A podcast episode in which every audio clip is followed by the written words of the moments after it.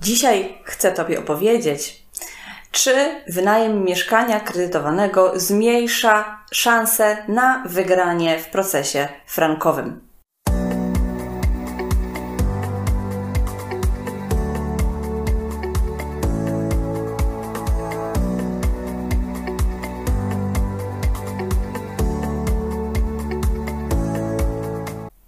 Przede wszystkim od samego początku podkreślam, że kwestia wynajmu mieszkania, które było finansowane kredytem frankowym, jest mocno demonizowana. I w większości przypadkach wynajem tego mieszkania nie ma żadnego wpływu na sprawę e, kredytu e, frankowego. W niektórych przypadkach będzie miał, oczywiście, i o tym sobie zaraz powiemy. Natomiast w większości nie ma to żadnego związku e, ze sprawą. Dlaczego tak się dzieje? Bo clue sprawy nie zależy od tego, czy mieszkanie zostało wynajęte, czy też nie zostało wynajęte. Nie, sądu e, stricte e, to nie interesuje. Chodzi o to, czy umowa kredytu była zaciągana na cele konsumpcyjne czy na cele inwestycyjne. E, I to bada sąd. To musimy ustalić w procesie frankowym. I mamy dwa przypadki.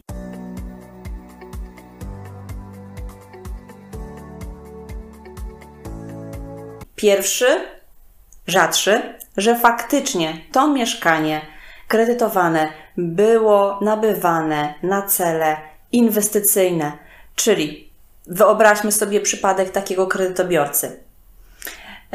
Zawierał um, umowy kredytu na zakup wielu mieszkań. Zawierał wiele umów kredytu albo jedną umowę kredytu na zakup dużej ilości mieszkań. W centralnej informacji ewidencji działalności gospodarczej wpisany miał najem lokali tak? czyli wykonywał oficjalnie taką działalność gospodarczą. Oprócz tego od razu wynajął ten lokal, e, który skredytował i nigdy tam nie zamieszkiwał. Ciężko będzie sąd przekonać do tego, że e, w takich okolicznościach e, ten kredytobiorca działał na własne potrzeby konsumpcyjne, niezwiązane z prowadzoną działalnością gospodarczą. Oczywiście w takich przypadkach sprawa nie jest całkowicie przekreślona, bo mm, istnieją jeszcze przepisy prawa bankowego, na podstawie których możemy stwierdzić nieważność umowy kredytu. Oczywiście jest to proces wyższego ryzyka, ponieważ odpadają nam wszystkie argumenty związane z ochroną konsumenta, związane z klauzulami abuzywnymi, ale nie jest tak, że nie, zostaje nam, nie zostają nam już żadne argumenty. Ale te przypadki należą raczej do mniejszości.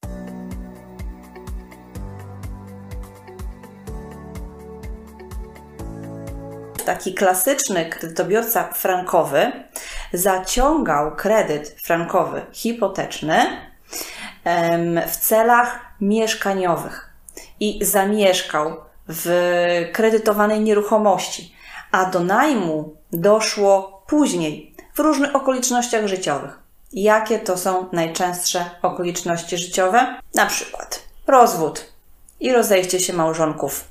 Każdy nabywa swoje nieruchomości, w podziale majątku mieszkanie idzie do jednego e, z, z, byłych małżonków, a on nie decyduje się na sprzedaż, tylko wynajął to mieszkanie. Innym przypadkiem może być um, na przykład przeprowadzka do innego miasta. Albo często też zmiana tego mieszkania, które było kredytowane na większe, czy też na dom. W takich wypadkach najem nie będzie miał żadnego wpływu na ważność czy też odfrankowanie umowy kredytu, bo dla sądu istotny jest cel, jaki mieliśmy w chwili zaciągania tej umowy.